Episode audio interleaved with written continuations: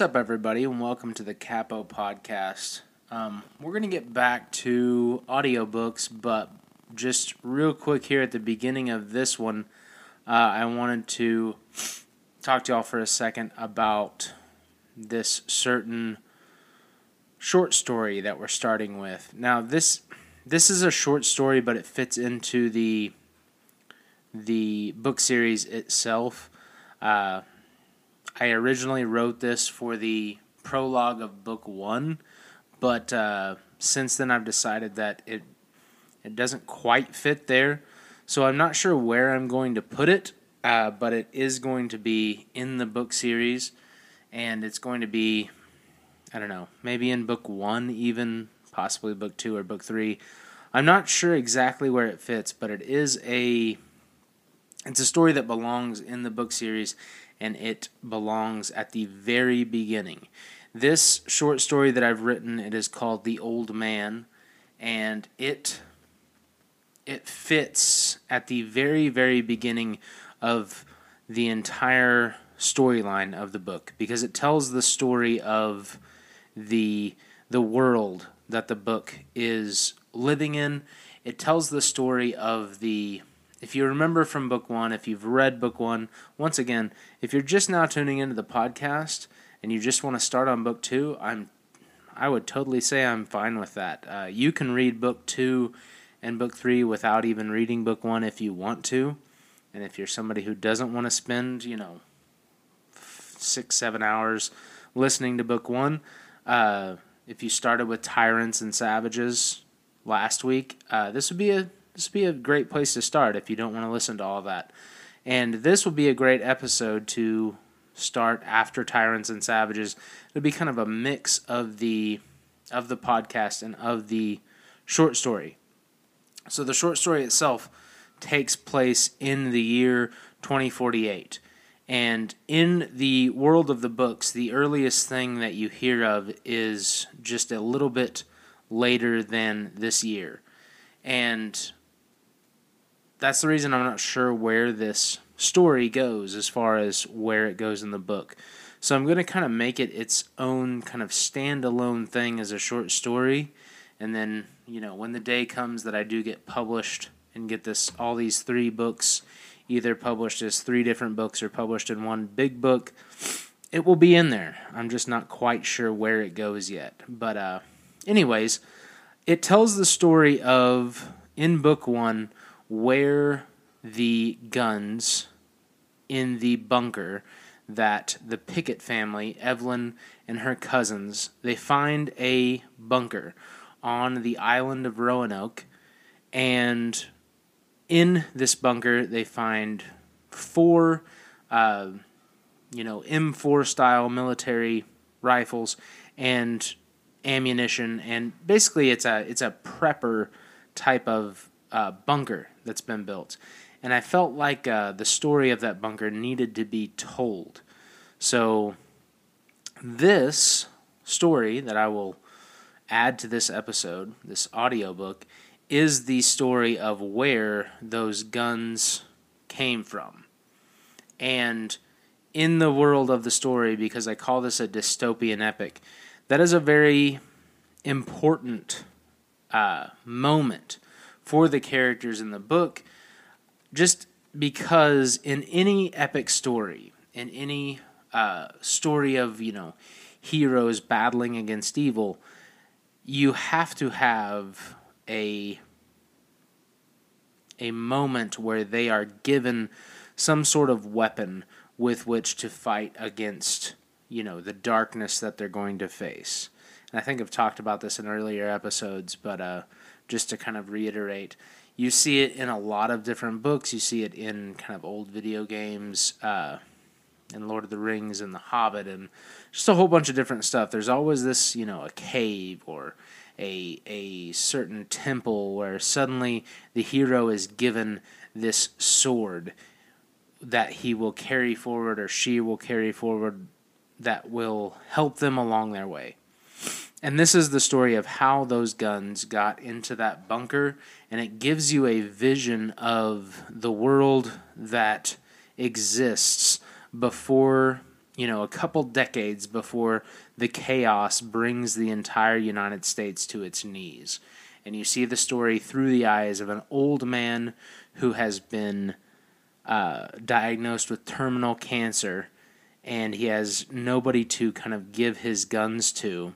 And instead, he decides to bury them in this bunker and just pray that somewhere, sometime, someone will find them that will put them to a a good kind of use that he foresees might be positive in the world.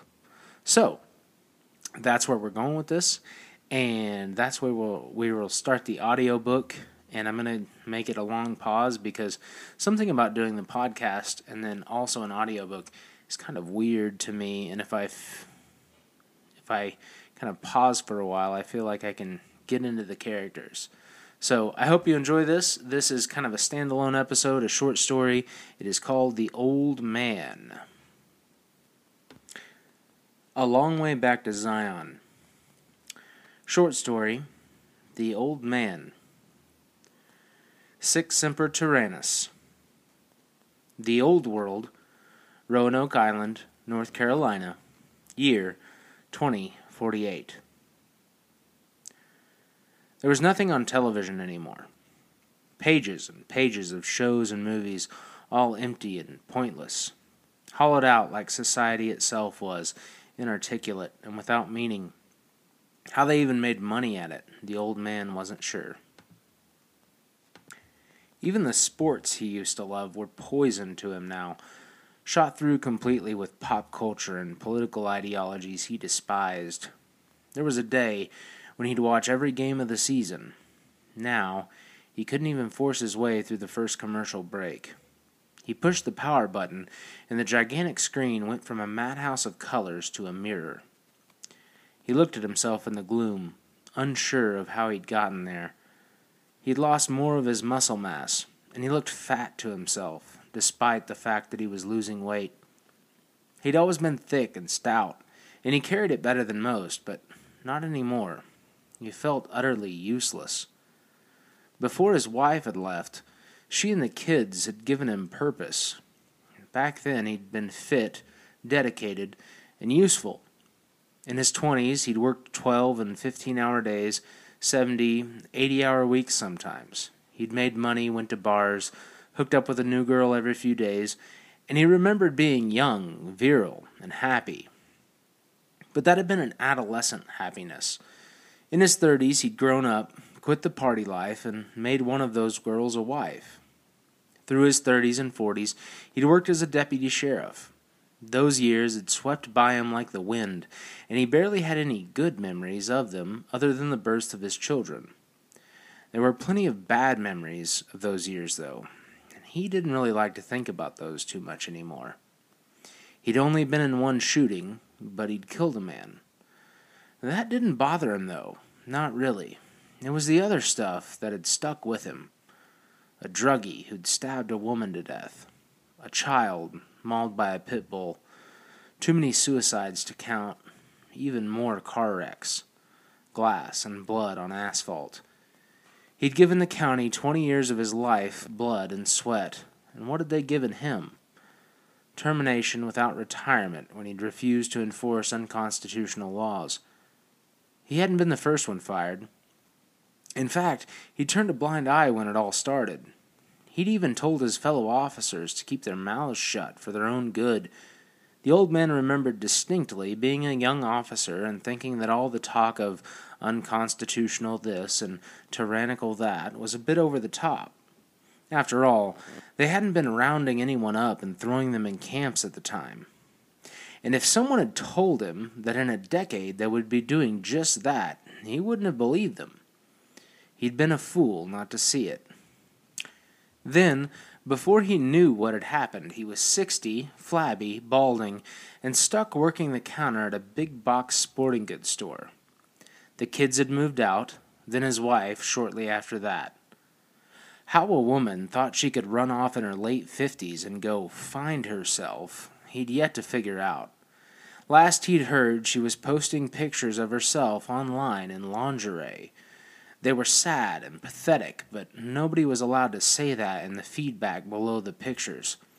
He still couldn't put his finger on when she'd gone completely insane. It had turned around for him a while after that. He'd finally done the thing he'd always wanted. He jumped through all the state and federal loops, he'd invested every cent he had left, and he'd opened the store. For a decade, he'd run it, and during that time, the store had given him purpose. He didn't care that his wife didn't approve or his children. They all said what he was doing was not only foolish, but immoral. They called him short sighted. But the old man had given them all the metaphorical finger and went on running the business. Then, finally, they'd taken it away too. No, not his venomous harpy of a wife or his mewling, pathetic children. They hadn't done it. They had helped in a way, the old man knew, but it had been the government that had taken his store. That wasn't the way they would frame it, and they'd never admit to it, but it was the truth. And now? Well, now he was a man without purpose. He stood up, feeling slightly dizzy. It was a side effect of the medication he was on, and he cursed his body's growing weakness. He made his way to the hall, and he took from a hook a jacket and from another a faded red ball cap. Then he went out the door that led into the garage, and he got into his old pickup. The old man turned the key, and the truck rumbled to life. He'd opened the garage, but now he sat in it for a couple minutes, contemplating his decision.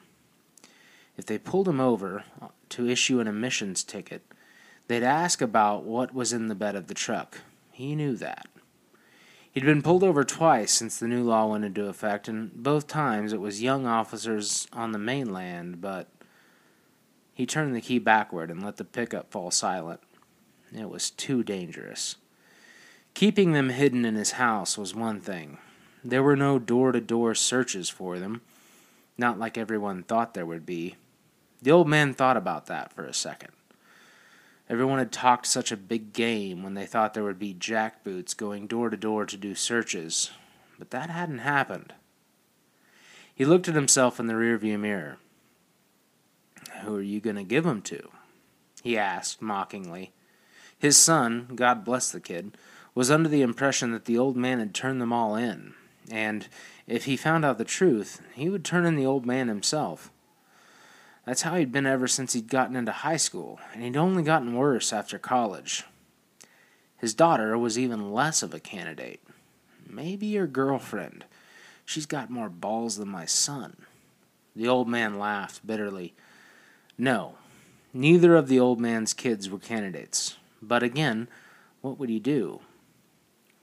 Ever since the diagnosis, the old man had pondered that question. He'd less than a year, he'd been told. He'd also been told it was all his fault for chewing tobacco all his life. The old man knew they were probably right, but they'd never say the same thing to some morbidly obese lady or someone suffering from AIDS. That wouldn't be politically correct. It was the hypocrisy of everyone that irked him. People could look right in the mirror these days and not see a damn thing of themselves. And anyway, he was damn near 80 years old now. The tobacco had taken its sweet time to kill him this late in the game. But the question came again what do I do with them? All of his friends were already dead. The only few acquaintances he remembered from the store were either goofballs or law enforcement. If he knew one thing, he knew that there was nobody left in law enforcement that shared his beliefs. There had been, twenty years ago, maybe even ten, but not anymore. There was the internet, but the old man was canny enough to know that most folks online chat rooms were feds. He lived a peaceable and law abiding existence his whole life. He didn't have any shady contacts in the underworld he could turn to. And even if he did, he wouldn't give them to those types either. He turned the key again, and the truck rumbled to life. Even if they caught him, he decided, it didn't matter much. Backing out of his driveway, he turned onto the side street and then took 64 north, heading up the island. He didn't understand why he was so nervous about the endeavor. He'd be dead by year's end, yet something about the clandestine nature of the drive made his blood pump in his ears. It was an 11 minute drive to his destination, and he drove the speed limit exactly and saw almost no one on the road. There were few people out about this time. He pulled to the end of the blacktop side road, turned the truck, and backed into a spot. Then he turned off the motor. The area was thickly forested, and it felt like it was off the beaten track, despite the fact that there was a highway just to the north.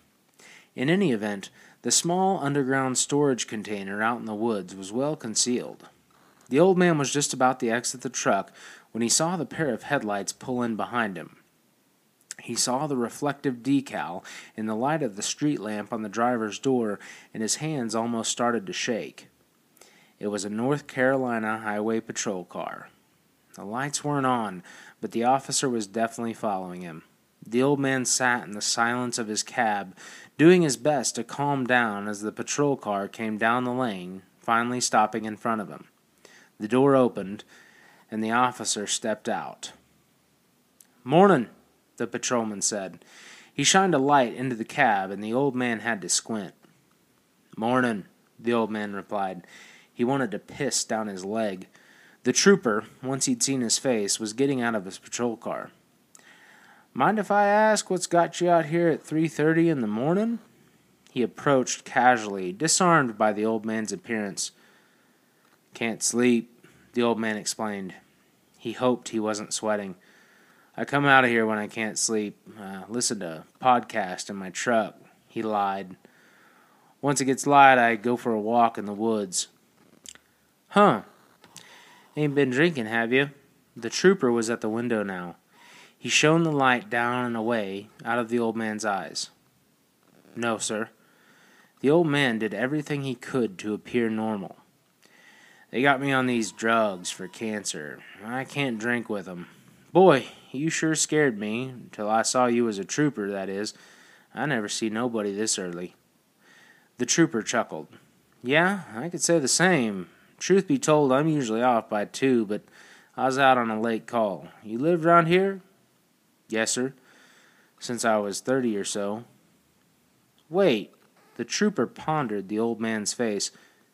You used to work the counter at Alligator Arms. Hell, I remember you. Yeah, I was the owner. The old man tried to recall the trooper's face. He couldn't. I think I remember you too. He growed up some, though. He wasn't surprised the trooper knew him from the store and not from the sheriff's office. It had been so long now, nobody he knew was still there anymore. They'd all been cold by now. The trooper smiled. Yeah, he chuckled. Damn, how long since all that? Since y'all closed, I mean. Sixteen years since we were shut down. He faked a smile. Oh, damn shame about that. The trooper looked down for a moment. Yep. The old man's mind was wailing at him. I think if we get Taylor into office next year, I think maybe they'll roll back those laws. What do you think?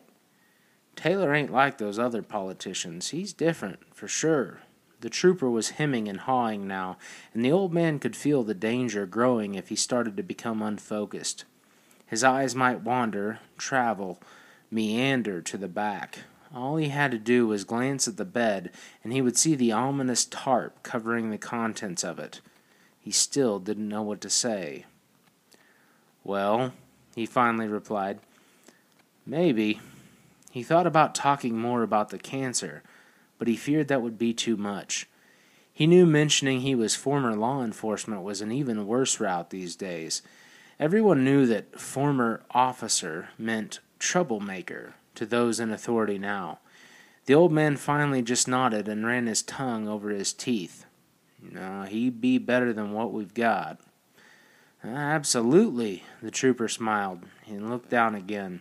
Well, I'm sorry I caught your attention for nothing. The old man shrugged. You can stick around for a while and go for a walk in the woods if you want. The words were smooth somehow over the raging river of adrenaline that flowed under the surface. Nah, said the trooper. I best get on. He put his hands on his hips. You know, though, this truck. He clicked his tongue. It's not legal anymore, according to the emission standards. Yeah, the old man nodded. I know that. I've been saving up for a new one, but the way the economy is, I just can't afford it right now. I wish I could let you off. The young trooper indicated the camera attached to his vest, videotaping the interaction. But they record all of it, they review it. I understand. The old man's heart wouldn't slow. I have to issue. The trooper looked at his feet again. He sounded almost like a child who'd done something wrong. Of course, that was because he was, and he had. I'll be right back. He walked back toward the car. The old man's knuckles turned white on the steering wheel, and he grit his teeth until he thought they'd break. He had no intention of paying the damn ticket. By the time they issued the warrant and got around to finding him, it was likely he'd be dead anyway. But that didn't matter. It still burned him, and he wanted to scream his frustration to the world. No, it was worse than that, more primal. He wanted to pull his old 9mm pistol from the hidden compartment in the console of the truck and blow the trooper's brains out when he came back. As far as the old man was concerned, the trooper deserved nothing less. But none of that would do any good. The old man was alone in his righteous indignation.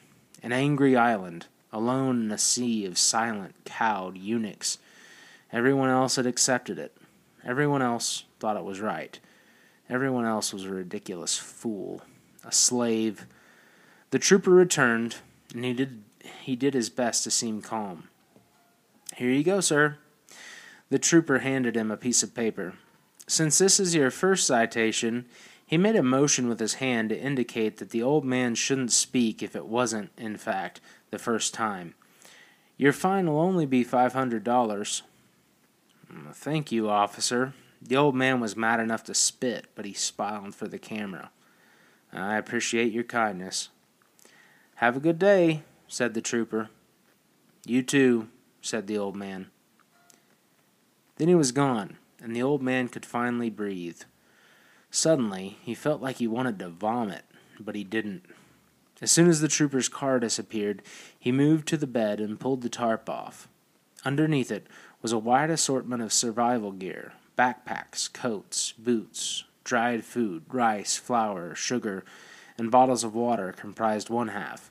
On the other, there were four 12 inch PVC tubes and a crate. Inside the tubes were M4 carbines, steel magazines, and hundreds of rounds of ammunition. The crate held six old surplus Mosin Nagant rifles, slathered in cosmoline, and 1,000 rounds of ammunition in sealed cans. Okay, the old man said, let's get you in the ground. Two at a time, he carried the PVC th- tubes through the woods to the hidden location. There was a hatch, three feet across, that led down into a sealed container below. He transported the PVC tubes first, and then the crate of rifles, then the food and the backpacks. It all took him the better part of two hours. Once he deposited the last of the two five gallon buckets of rice into the sealed container, he stood down in the darkness of it with a flashlight in his hand. The old man could feel himself breathing hard. There was a pain in his chest. He was sweating, faint, and felt as if he'd been beaten by the world itself. But he'd done it. He had transported all of his gear to the container. In his younger years, he'd always imagined himself using it. Even a decade ago, he thought it might come to pass. He had seen all of this coming, after all. He and others like him had predicted it for years. But it hadn't mattered. There hadn't been enough of them, and even the ones they had were easily turned away from what they knew must be done. The old man had seen it so many times he couldn't count. First, they'd threatened reputations. Then they'd threatened jobs. Finally, they'd threatened children. It had all been too much, even for the men who believed deeply in their causes, even for the old man himself. Even he had cowed when they'd threatened to take his children away. He'd given up the guns that they knew about, and he'd bowed and scraped for them. If he'd only realized then what he knew now, he might not have. he might have started shooting instead. What he'd not understood was that they already had his children. They had had his children for years. He tried to think about when that started. It had been a gradual, almost imperceptible process, but when had it started? Was it when he sent them off to their first days of school to socialize with other children their age and be taught nonsense by political activists pretending to be teachers? Or before that, when he'd sat them in front of the television to watch kids' shows before they could even talk? He'd never given those shows a second thought. Or maybe it was later, when he'd given them smartphones.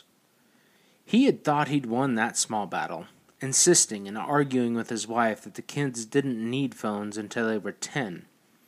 She'd finally relented, and he'd actually thought that was a victory. He'd been a fool. He should have insisted on 16 or 18 or even 25. As far as he was concerned, he might as well have introduced them to heroin. The old man laughed sadly. No, it was before all of that. They had their hooks in his kids before they were even born. Through his pitiful, stupid wife, and even through him. Maybe even more him than his wife. After all, he'd been the one working too hard to pay attention, to see what they were doing to his kids. They, the ominous they. Even now, the old man wasn't sure why he'd not seen it sooner. Looking back on it, it was as plain as the rising of the sun and the coming of daylight. The daylight. The world was turning gray and violet outside the container, and the old man had told himself he must be gone before it was full light. He stood and looked around, making certain it was all there. It would stay there. No one living would know of it. The old man imagined that someone would find it years hence and he spoke this hope into the darkness of the container like a desperate prayer. He imagined heroic patriots taking the guns and restoring his beloved country to its purpose and glory. He wanted to say something to them, to whoever found this treasure, but he wasn't sure what it was. It hadn't been until last week he'd decided what it must be. He would leave them a riddle, words in a language that no one spoke. Taking a brush in his hand, he dipped it into the red paint he'd set on the floor, and he lifted it to the wall in front of his face. With the flashlight gripped tightly in his teeth, he wrote, Sic Semper Tyrannis.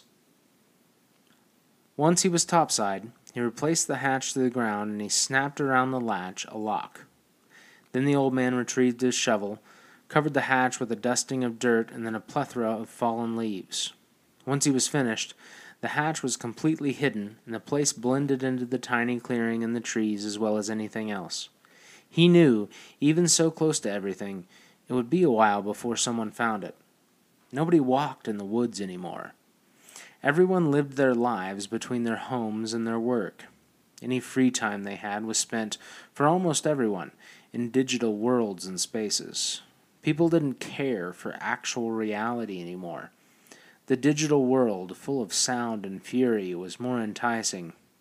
No, he thought, no one will find you for years, decades, maybe even a hundred years.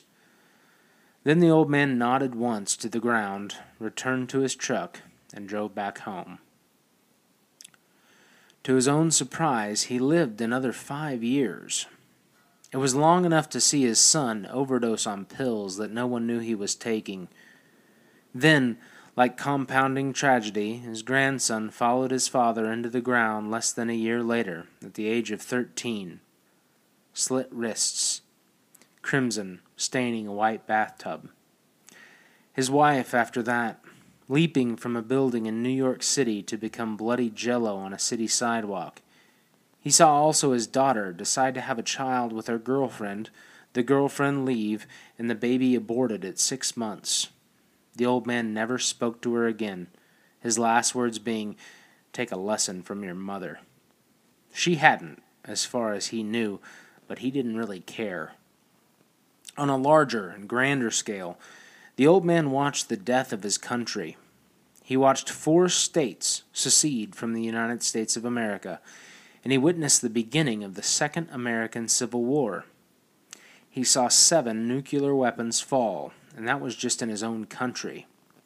He saw one president assassinated and another sign a bill authorizing death sentences to anyone who politically opposed him. A famine claimed the lives of a billion people in Europe and Asia. A genocide in Texas. Three more of them abroad in South America, Africa, and the Australian outback.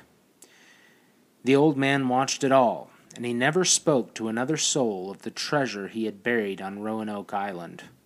Finally, three days after his 82nd birthday, the old man passed in his sleep, sitting in front of his blank television.